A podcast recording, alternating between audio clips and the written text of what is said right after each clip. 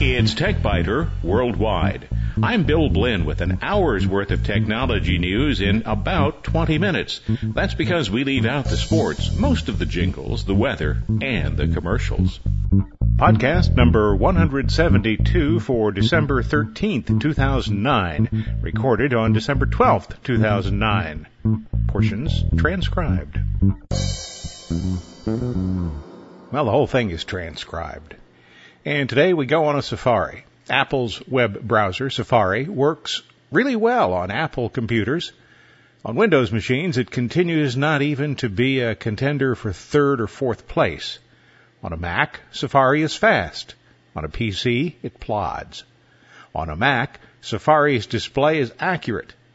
On a PC, it can be made more or less accurate, but only with work.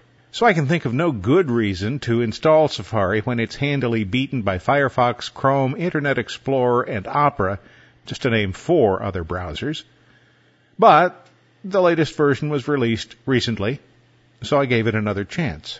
I like the look and feel. The screen of favorites starts with three preset pages. This is the screen you see when you open Safari. Safari learns what your favorite pages are and swaps out the default favorite pages with your most commonly visited pages over time. Nice idea. The display really is excellent. It looks very Mac-like, very similar in some ways to iTunes, and on the Mac it loads quickly. On a Windows machine, it seems to take, if not forever, at least far too long. And if you take a look at the TechByter Worldwide website to see the screen capture, you might notice that the TechByter Worldwide page, which is in the lower right hand corner of the display, doesn't look quite right. The header doesn't fit the size of the column. You might think that's just a display problem on the iconized version of the page. Not so. I finally found the cause. Safari seems to redefine the cascading style sheet that defines the page elements and the relationships between the elements. The result is text that is far too small and as a result, columns that are too narrow, columns that do not fit the graphic at the top of the page. Now on the Mac, this page displays correctly. And after some research, I determined that the problem is caused by an incorrect default value in the Safari Preferences pane. Once I fixed that, the problem went away. But I had to know more or less what I was looking for, and I had to look around for a while until I found it. So before I even really started to test Safari, it was clearly an application that would not be acceptable. One additional flaw quickly became apparent. A few weeks ago, I described how to change the icons that appear in the taskbar. I also noted the ability to pin an icon to the Windows 7 taskbar so that it will always be available. I did that with Safari. But when I opened Safari, I was surprised. The program didn't highlight the existing taskbar icon as it should have. Instead, it created another icon instance on the taskbar, and worse yet, the second instance uses the original icon, the one I didn't like. So, quick and not so sweet, the bottom line, don't sign up for this Safari if you use a PC, just two cats. I like Safari when it's on a Mac. On a Mac, it would get four cats. Although it doesn't have the add-ons that make Firefox such a powerful browser, it is faster than Firefox on the Mac. On a Windows machine, Safari is pokey, still has no add-ons, and is broken. So once again, for Mac owners, the Safari gets four cats. On a Windows machine, two. A few weeks ago, I grumbled about Karmic Koala, version 9.10 of Ubuntu Linux. I grumbled because it appeared that a lot of things were broken. On Thanksgiving Day, I decided to sit down in front of the notebook computer with a plan to find out what had been ailing Ubuntu. Most of the difficulties probably were the result of my errors or oversights, but the bottom line is this. They've been resolved. I am once again very happy with Ubuntu, and it now lives not only on the laptop computer, but also on the desktop, both of them dual booting with Windows 7. It was so bad that a few weeks ago I compared the latest version of Ubuntu to Windows Vista. Since then, the updates and additional discoveries have changed my mind significantly. If you have Ubuntu 9.04 installed, don't be concerned about upgrading to the latest version, 9.10. My primary complaints back then were that Ubuntu 9.10 was slow, that I could not enable advanced graphics support, that Firefox was all but unusable because it was so slow, that applications are missing, and that I could not easily edit the Grand Unified Bootloader, or GRUB. Well, here's what I found after doing the research. First of all, the first three items are all related. Ubuntu 9.10 is slow. I can't enable advanced graphics support, and Firefox is unusable. These are actually various symptoms of the same problem. The computer was using default graphics drivers. Default graphics drivers means slow. As a result, anything that wrote to the screen, and that would be just about every application, was slow. What puzzled me was that the update manager didn't find video drivers, although they had been present under 9.04. I thought the updater was looking everywhere. What I had failed to notice is that unsupported updates, an important selection, had been deselected on the Other Software tab. The Update Manager has lots of tabs.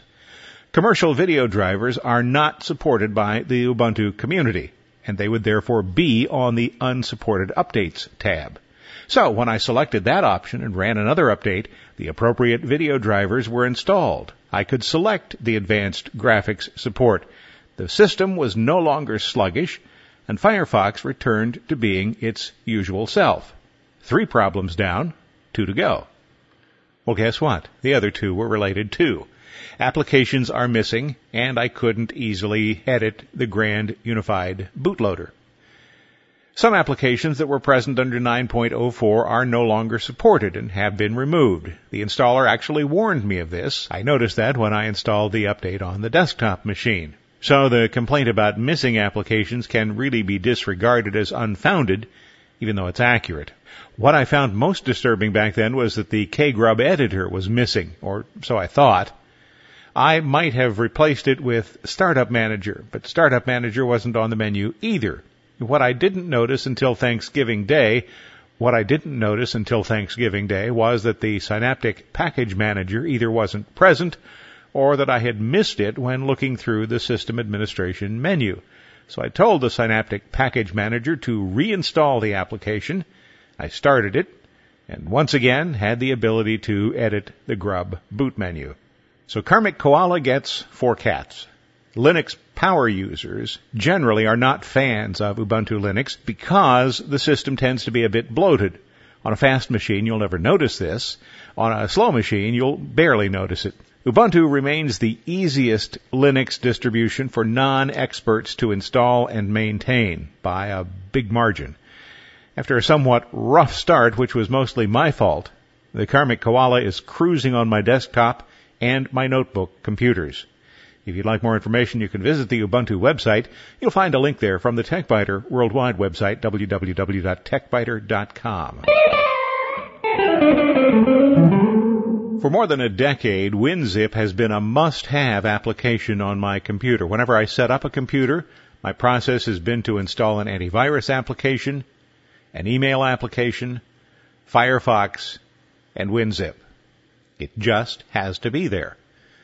Under Windows 7, and even under XP or Vista, that may no longer be necessary. WinZip 14, the new version just released, supports Windows 7 libraries, which are essentially aliases that combine files and folders from one or more drives under a common theme. All music files, all photo files, all documents, for example. WinZip 14 can zip these libraries and extract files to libraries. Whether this will be of value to you depends on whether you use libraries and whether or not you need to compress all the files of a specific sort. I haven't found a reason to want to do that. The application also understands Windows 7 jump lists, which keep recently used files and tasks within reach. Nice, but probably not essential for a zip program. WinZip 14 includes an enhanced preview pane that's integrated with Outlook so that a user can see the contents of a zip file without leaving Outlook. That's a nice feature if you use Outlook. I don't. So those are the three most significant features. They're all worthwhile. but I just really don't need any of them. WinZip is now owned by Corel, which continues to be one of my favorite companies, but I'm not sure that WinZip 14 is worth the $30 upgrade fee. After installing the shareware version and trying it for a few days, I ended up removing it from my computer. Windows 7, after all, all by itself, can read and extract files from zip files. If you need additional functionality, an open source application such as 7-Zip can provide it. You'll see some screenshots of 7-Zip on the TechByter Worldwide website. Double click a zip file in the Windows Explorer and it opens in a 7-Zip Explorer view. Individual files and directories may be dragged out of the archive to wherever you want them to be. 7-Zip, as I mentioned, is an open source file archiver. By default, it creates 7Z files, but it can deal with most other archive formats, including zip. First released in 2000, 7-Zip was developed by Igor Pavlov. The application is distributed under the GNU Lesser Public License and it won the SourceForge.net 2007 Community Choice Award for Technical Design and Best Project. Now, my point here isn't to criticize WinZip. WinZip has been and is a well-designed application that has served me very well for many years. But 7-Zip is without cost. 7-Zip can compress and decompress 7Z, zip, and tar files. While it cannot compress a lot of other file formats, it can decompress all of these. ARJ, CAB, CHM, CPIO, DEB, DMG, HFS, ISO, LZH, LZMA, MSI, NSIS, RAR, RPM, UDF, WIM, XAR, Z, and more. When 7-Zip is installed, you can start the application from the Start menu, or you can right click an archive file to get a context menu with the usual selections for extracting files from the archive. To create an archive, just select the individual files or folders you want and then right click for a context menu. 7-Zip's default format is 7Z, not zip.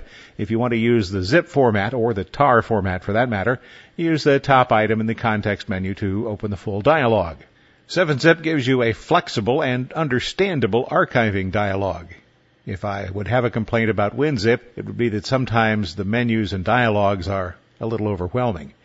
In addition to the usual features, 7-Zip offers performance features that allow you to control how fast the archiving process is. This involves a trade-off with system performance. Give the archiver a lot of system resources and it will finish faster, but system performance will be degraded while it's running. You can also apply a password to the resulting file, encrypt it, or create a self-extracting archive. Although 7-Zip can write by default in only three formats, 7Z, zip, and tar, that's enough for just about anybody. How many times, after all, have you needed to compress a file in the antique ARJ format, for example, or LHA, RAR, or gzip? Add to that the application's ability to extract files from all well-known archive formats, and you have an application that offers everything just about everybody will need. So, after more than a decade during which WinZip was always installed on my computer, I found that it's no longer necessary. The bottom line on 7-Zip four cats, it is a full featured archiver and it's free. Although 7-Zip doesn't have WinZip's support for Windows 7 libraries, jump lists, or enhanced previews, it's a solid archiving tool that performs well for more information, you can visit the 7-Zip website, and you will, of course, find a link to that site from the TechByter Worldwide website.